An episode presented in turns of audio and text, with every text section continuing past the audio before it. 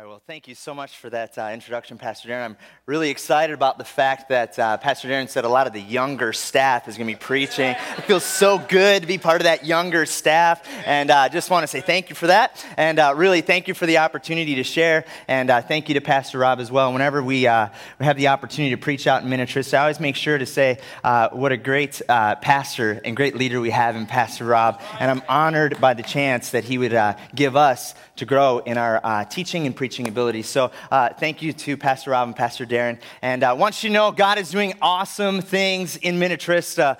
It never stops. It never ends. It just keeps getting better and better.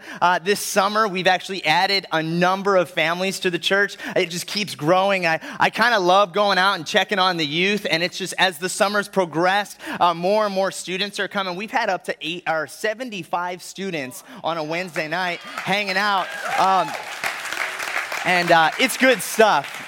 It is good stuff what God is doing out in Minnetrista. And I want to say also to you, as the church, we are one church with multiple locations. We know that you're praying. We know that you've sent us out. We know that you've financially supported. And I want to just say thank you so much for that. And it's really great when somebody from Minnetrista says, wow, we love this church. But it's really encouraging when I get a text from somebody from Apple Valley or Savage that says, man, we're praying for you. We're on the same team. So just from the bottom of our heart, we thank you for that. And just couldn't be happier about what God is doing out in Minnetrista. But I want to get into it right away.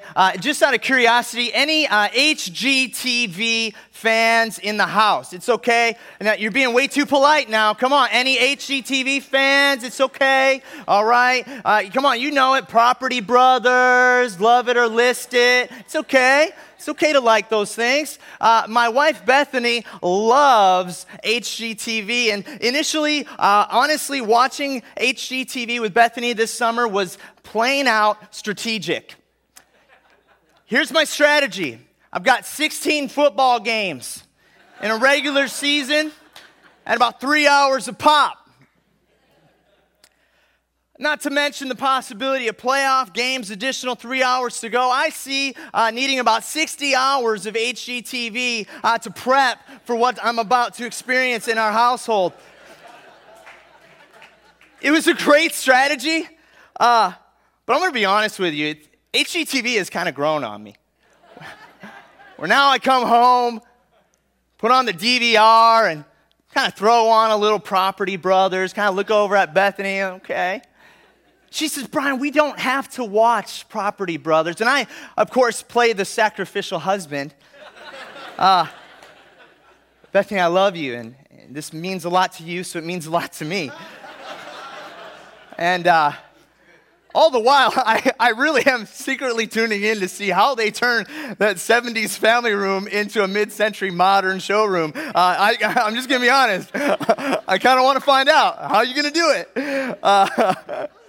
But while watching, there's one trend I've noticed and now seen literally everywhere, and it's this term in the design world called upcycling. Perhaps you've heard of it. Upcycling is the process of converting waste materials or used and broken products that have been deemed useless into new materials or products of better quality.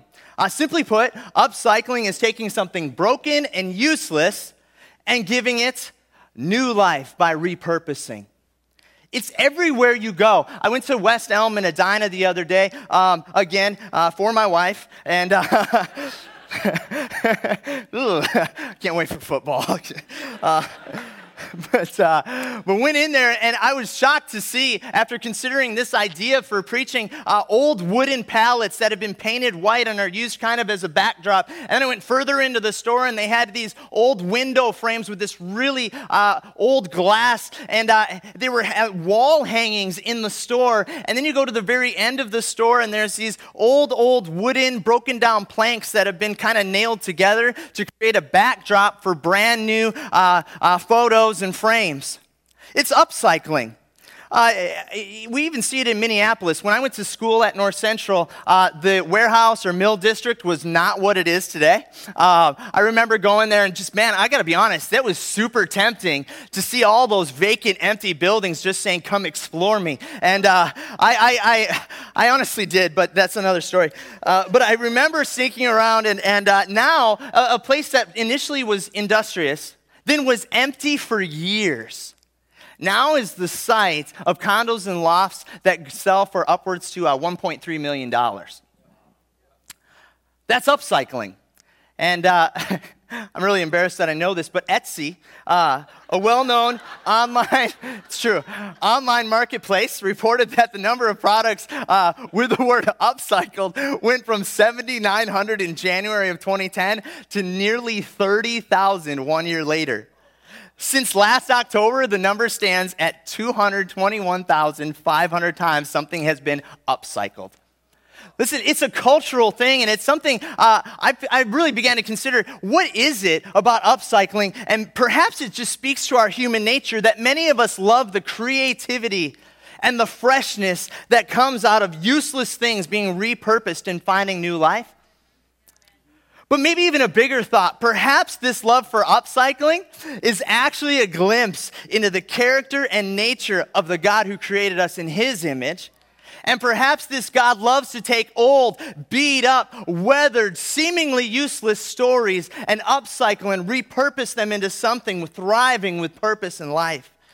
Perhaps he wants to take our stories of sickness, betrayal, doubt, and fear and upcycle them into stories of healing, loyalty, faithfulness, and boldness. And we can see through the word of God that that's exactly who he is. He's a creative, healing, and loving God who can take any circumstance and upcycle it for a new purpose. And I thought, well, let's come up with a few examples, few illustrations from the word where we see God upcycle. Okay, so you ready for some HGTV upcycling God? Here it goes. The first circumstance we see where God upcycles is overwhelming situations that appear hopeless. God loves to upcycle in moments that are overwhelming and appear hopeless. Great illustration of that is seen in the story of Moses. God says, okay, Moses, I'm going to use you to deliver my people. The plagues hit. Pharaoh says, get them out of here. And then you get this story of Moses at the Red Sea. There's this massive obstacle in front of him, the Red Sea.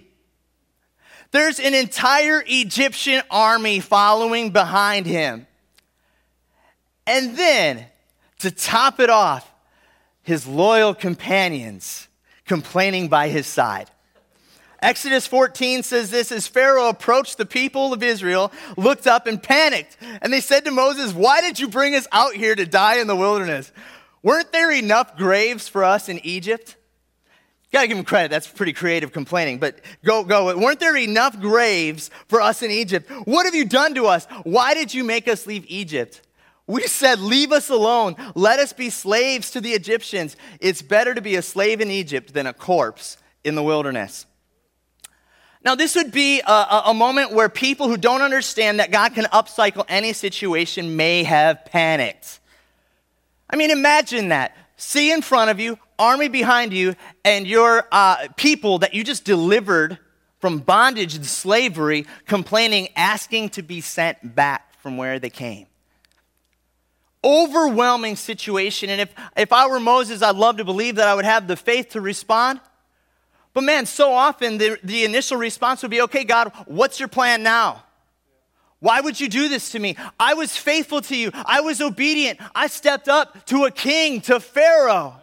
Why did you do this to me? Why have you left me hanging? By the way, why couldn't you have picked somebody else? I told you I wasn't ready for this. Have you ever felt this way? Like the walls are crashing in on every side of you and your situation is overwhelming and hopeless. But I love Moses' response. He says, don't be afraid. Just stand still and watch the Lord rescue you today. The Egyptians you see today will never be seen again. The Lord himself will fight for you. Just stay calm. What he's really saying is watch God in a moment take this overwhelming and hopeless situation and upcycle it into a story of rescue and victory that will be told for thousands of years, generation after generation, if you'll just hold on to a God that can upcycle this situation. And because Moses trusted in a God who could do the impossible, in the midst of overwhelming and hopeless situations, we see the Red Sea part, one of the neatest miracles we have in the Word. You know, another time we see God upcycle situations are moments of betrayal. And I started to think, okay, where would this most apply? How about the story of David and King Saul? David was a pretty loyal guy. Matter of fact, the whole reason David stood up to Goliath was in loyalty to the king. He said, all right, I'm going to represent. I'm going to go out and fight for your army. I'm going to stand up to Goliath. You know, David also was the king's personal musician. Basically, whenever the king would get, feeling a little crazy, a little uptight, a little anxious, nowadays we have our little iPod and we're like, oh, playlist, feeling sad, and we press play, and that's like what we do. Saul didn't have that. So every time Saul's feeling sad, he calls on David. Okay, I'm coming, play my harp, make Saul feel better. And the Bible even says there was a time where David's playing, And Saul kind of starts to get like a little crazy eyes towards David, grabs a spear, and chucks a spear at him. Interestingly enough, I didn't realize this until I was studying a little deeper. That happened twice. I'm just saying, you want to question a guy's loyalty after that? Not going to happen. David was loyal. He even spared Saul's life a number of times when he could have taken it. So here's my question to you. Have you ever felt betrayed? Maybe you're the loyal employee. You're the one doing it right. You've been trustworthy. You've been financially righteous in your business, and yet you're the one who gets the pay cut. Somebody else who's been cheating the whole time gets the promotion, and you feel betrayed. Betrayal's wounds go deep. It's the same for David, or it was the same for David as it was for us. But God is a God who upcycles. And God took a situation of painful betrayal and murderous pursuit by the most powerful man in all of Israel and upcycled it into a story of deliverance and fulfilled destiny when David is crowned king over all of Israel at the young age of 30. Why? Because God can upcycle any situation. Two more. How about this in times of failure and sin? Is it possible that God could take our sinfulness, our mistakes, our errors, and the times we've simply failed and upcycle it into something powerful and beautiful? Is it possible? I'd have to say Paul, the apostle, is probably one of my favorite examples of that. Paul calls himself the chief of sinners. Quite a title to put on yourself. I'm not just bad, I'm really bad. I'm chief of sinners. When Jesus meets me. And yet, the chief of sinners, on his way to persecute Christians, by the way, gets interrupted by a God who upcycles. And he says, that may be what you've been doing, but I've got greater purposes for you. I'm going to take your situation, I'm going to take your story, I'm going to take your passion, it's pretty good, but I'm going to upcycle that and turn it into passion for what matters. For my kingdom, for my name, and from here on out, you're going to be declaring my goodness. And we see Paul being one of the most prominent missionaries in the New Testament, not to mention the fact that he wrote most of the New Testament. A criminal, a murderer, somebody who's failed and sinned. And here's the good news. God can take our broken and sinful past and upcycle it into a story of forgiveness, redemption, and salvation. For you and for the masses. And the last thing I thought about that God can upcycle is this. He can upcycle circumstances where we are experiencing sickness and brokenness. I really like the story of the man born blind that was brought to Jesus, and they actually started to say, Jesus, why is this guy blind? Did he sin? Did his mom sin? Did his dad sin? And they had it all wrong.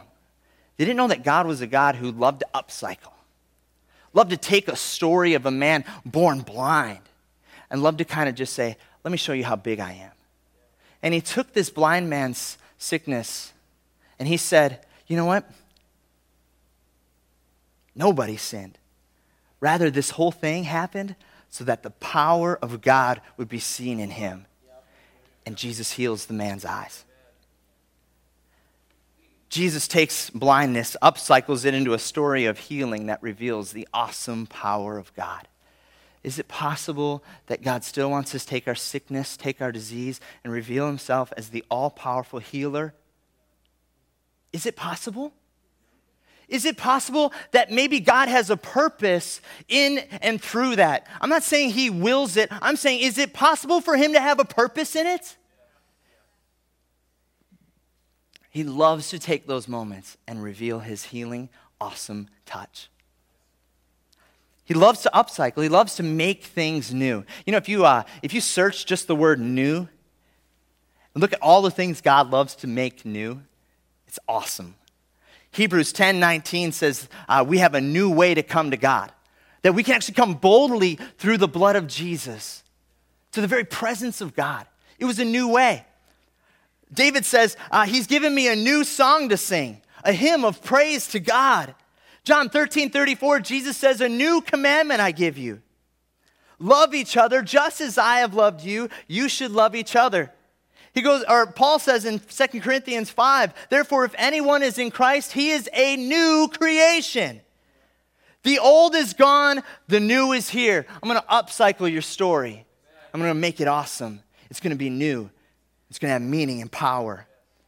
Titus 3:5 says, he saved us not because of the righteous things we had done. Who's kind of glad about that? Let's stop on that for a second. Come on. Not because we're all good, because we're in church on Saturday, on Labor Day weekend. That's super holy, but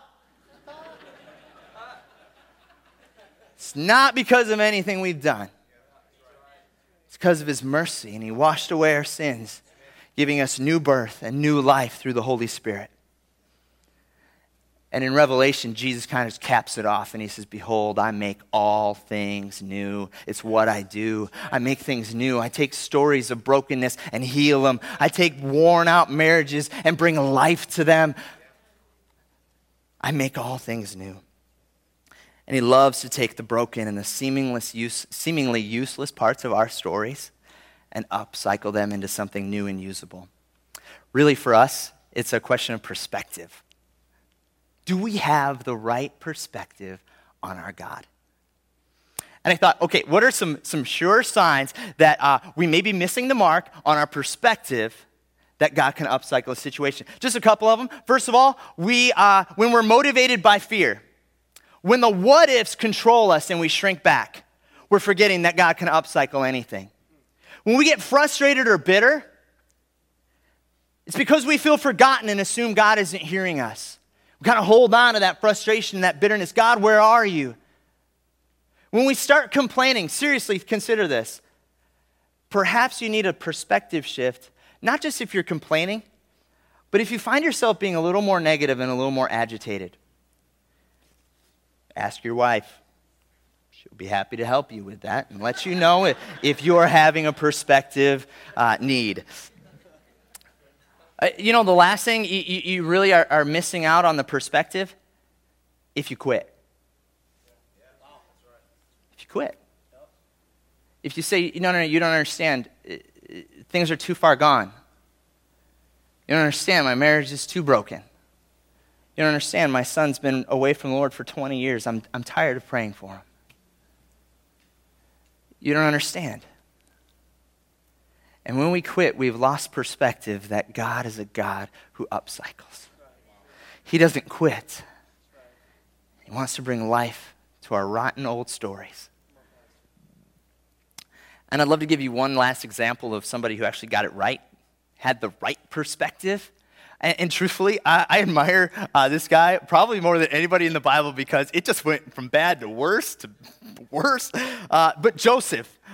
Starts off really good. I had a dream. Everybody's bowing down to me. Woo! And then from there, He's not good for a long time. His brothers throw him into the cistern. He's sold as a slave to Potiphar. He's faithfully working for Potiphar. Potiphar's wife comes along. How you doing? You know, doing that thing. And that's what happened. Trust me, I'm keeping it PG, actually.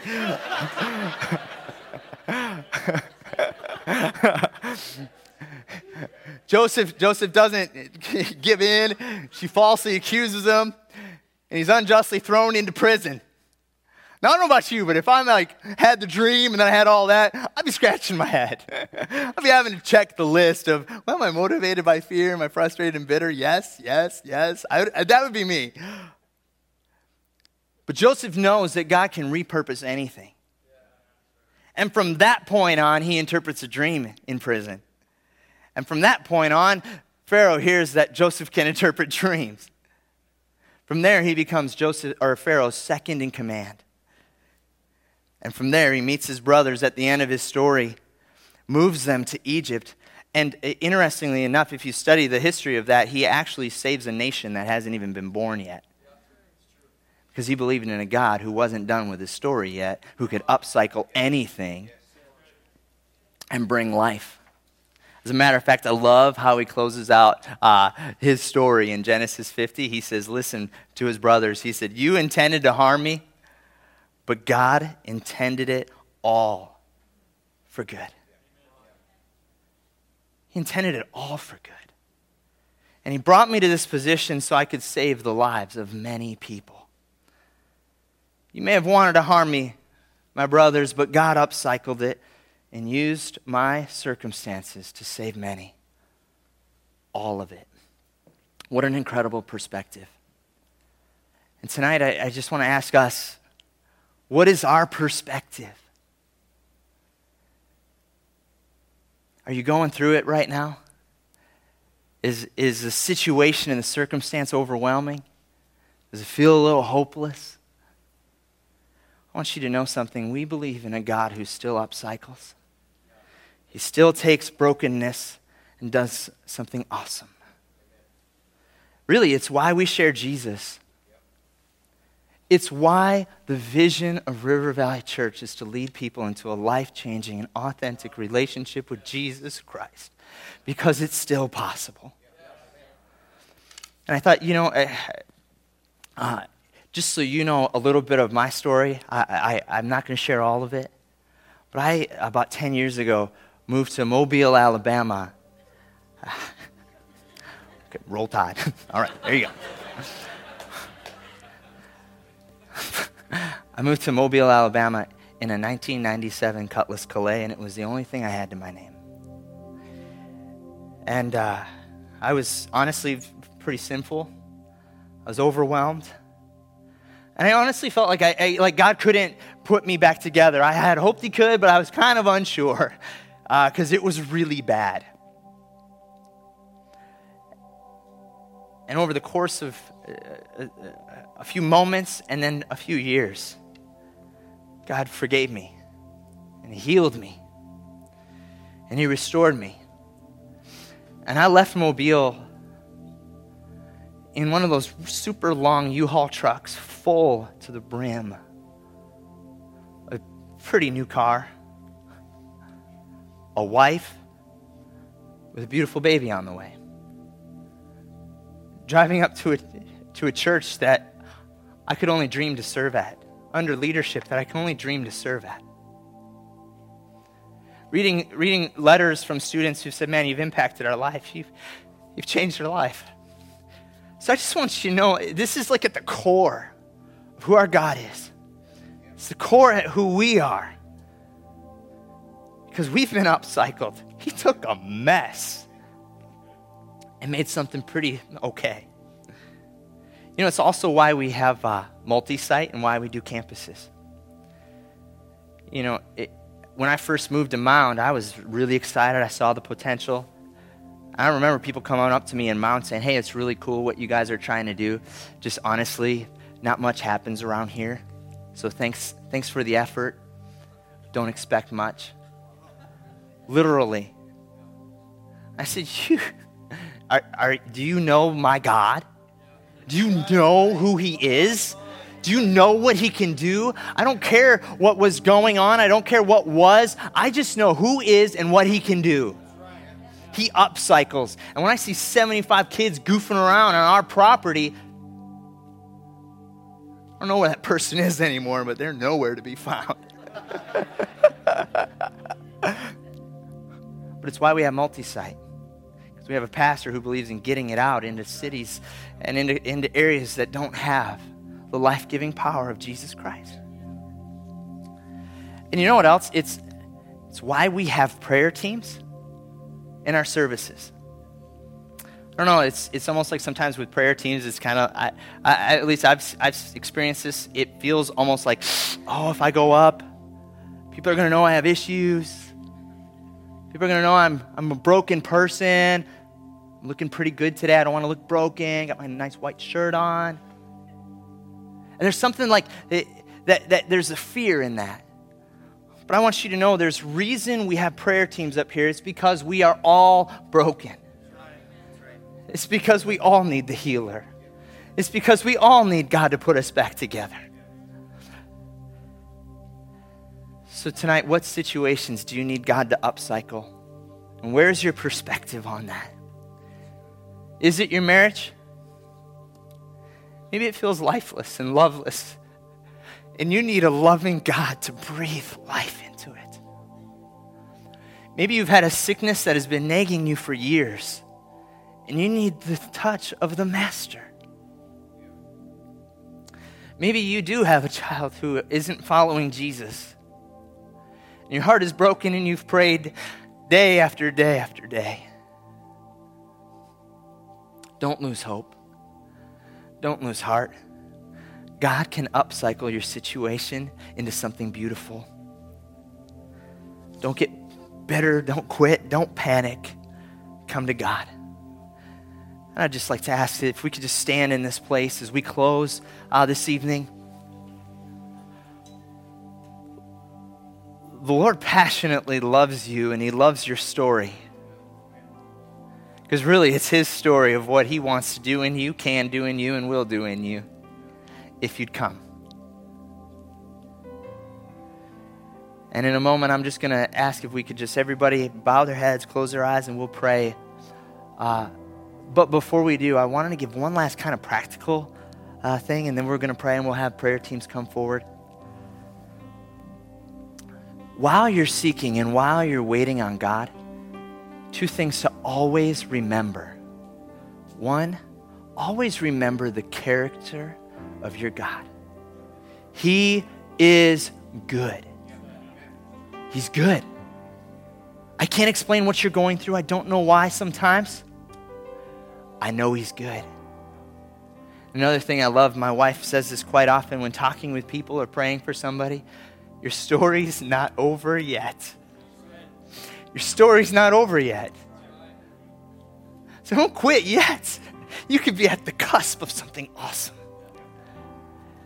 Tonight, I'd just like to pray with you. And if you could, bow your heads and close your eyes. And just real quick, I think it would be appropriate in this moment to simply say, there may be somebody in this room who you've heard about God, you know that he's good, you know about the cross that he came and died for you, but perhaps you've never surrendered your life to him and said, God, take this mess, take who I am and upcycle it. Give me new life. Give me new birth. Do something new in me. I surrender my life to you. You can have it. Maybe you've never done that, but tonight could be your night for God to upcycle the whole thing. Just as every head is bowed and every eye is closed, I would just ask if that's you. And a lot of times, I don't have to push or prod because the Holy Spirit actually speaks and begins to pound in our hearts. And if you almost feel like God's just pounding on your heart, and you know, I've got to surrender and receive Jesus tonight. Tonight's your night. I would just ask if you would in this moment, please just raise your hand, get my attention. I want to make sure we have a chance to pray with and for you. I'm not going to call you up. I'm just going to make sure we pray for anybody here who needs to surrender their life to Jesus tonight. If you're here, just slip up your hand. I want to make sure. Okay. Yep, I see your hand. It's your hand that's gone up. It's great. More importantly, the Lord's seen it. Anybody else? It's awesome. It's a fresh start. It's a new beginning. Anybody else? Okay, another hand. That's great. That's great. Anybody else in this room? Tonight's your night. Okay, another hand. I see it. I'm just going to move real quick now. I'll give you about 10 seconds. If there are anybody else, you just know, I got to surrender my life to Jesus tonight. Okay. And again, just if we could all keep our heads bowed and eyes closed, but there's nothing scientific in the prayer. It's just an honest coming to God and speaking to him. But I'm going to lead you and lead us in a prayer. And I just ask, if you're a believer, just repeat this prayer after me, and we're going to join with you. And if you've raised your hand, this is your moment to surrender. And I would ask, with us, out loud, pray this prayer. And it's just simple. Jesus, I believe in you. And I believe you can take my life and make it new. Forgive me for my sins. I surrender to you. Be my God and live in me. In your awesome name. And then the one last thing I want to do is this. If you're here and you'd say, Pastor Brian, I'm in that overwhelming situation. I need healing. There's something that you just need a God who can upcycle that story. I would ask, as we close in prayer, if we could have every head bowed again, every eye closed. And if that's you, just slip up your hand super high. I want to pray for you as well. Just you're in that moment. We're here to just link arms with you just in this moment. Say, we believe in a God who upcycles. So Lord, right now, for my brothers and sisters in this room, I don't know what their story is.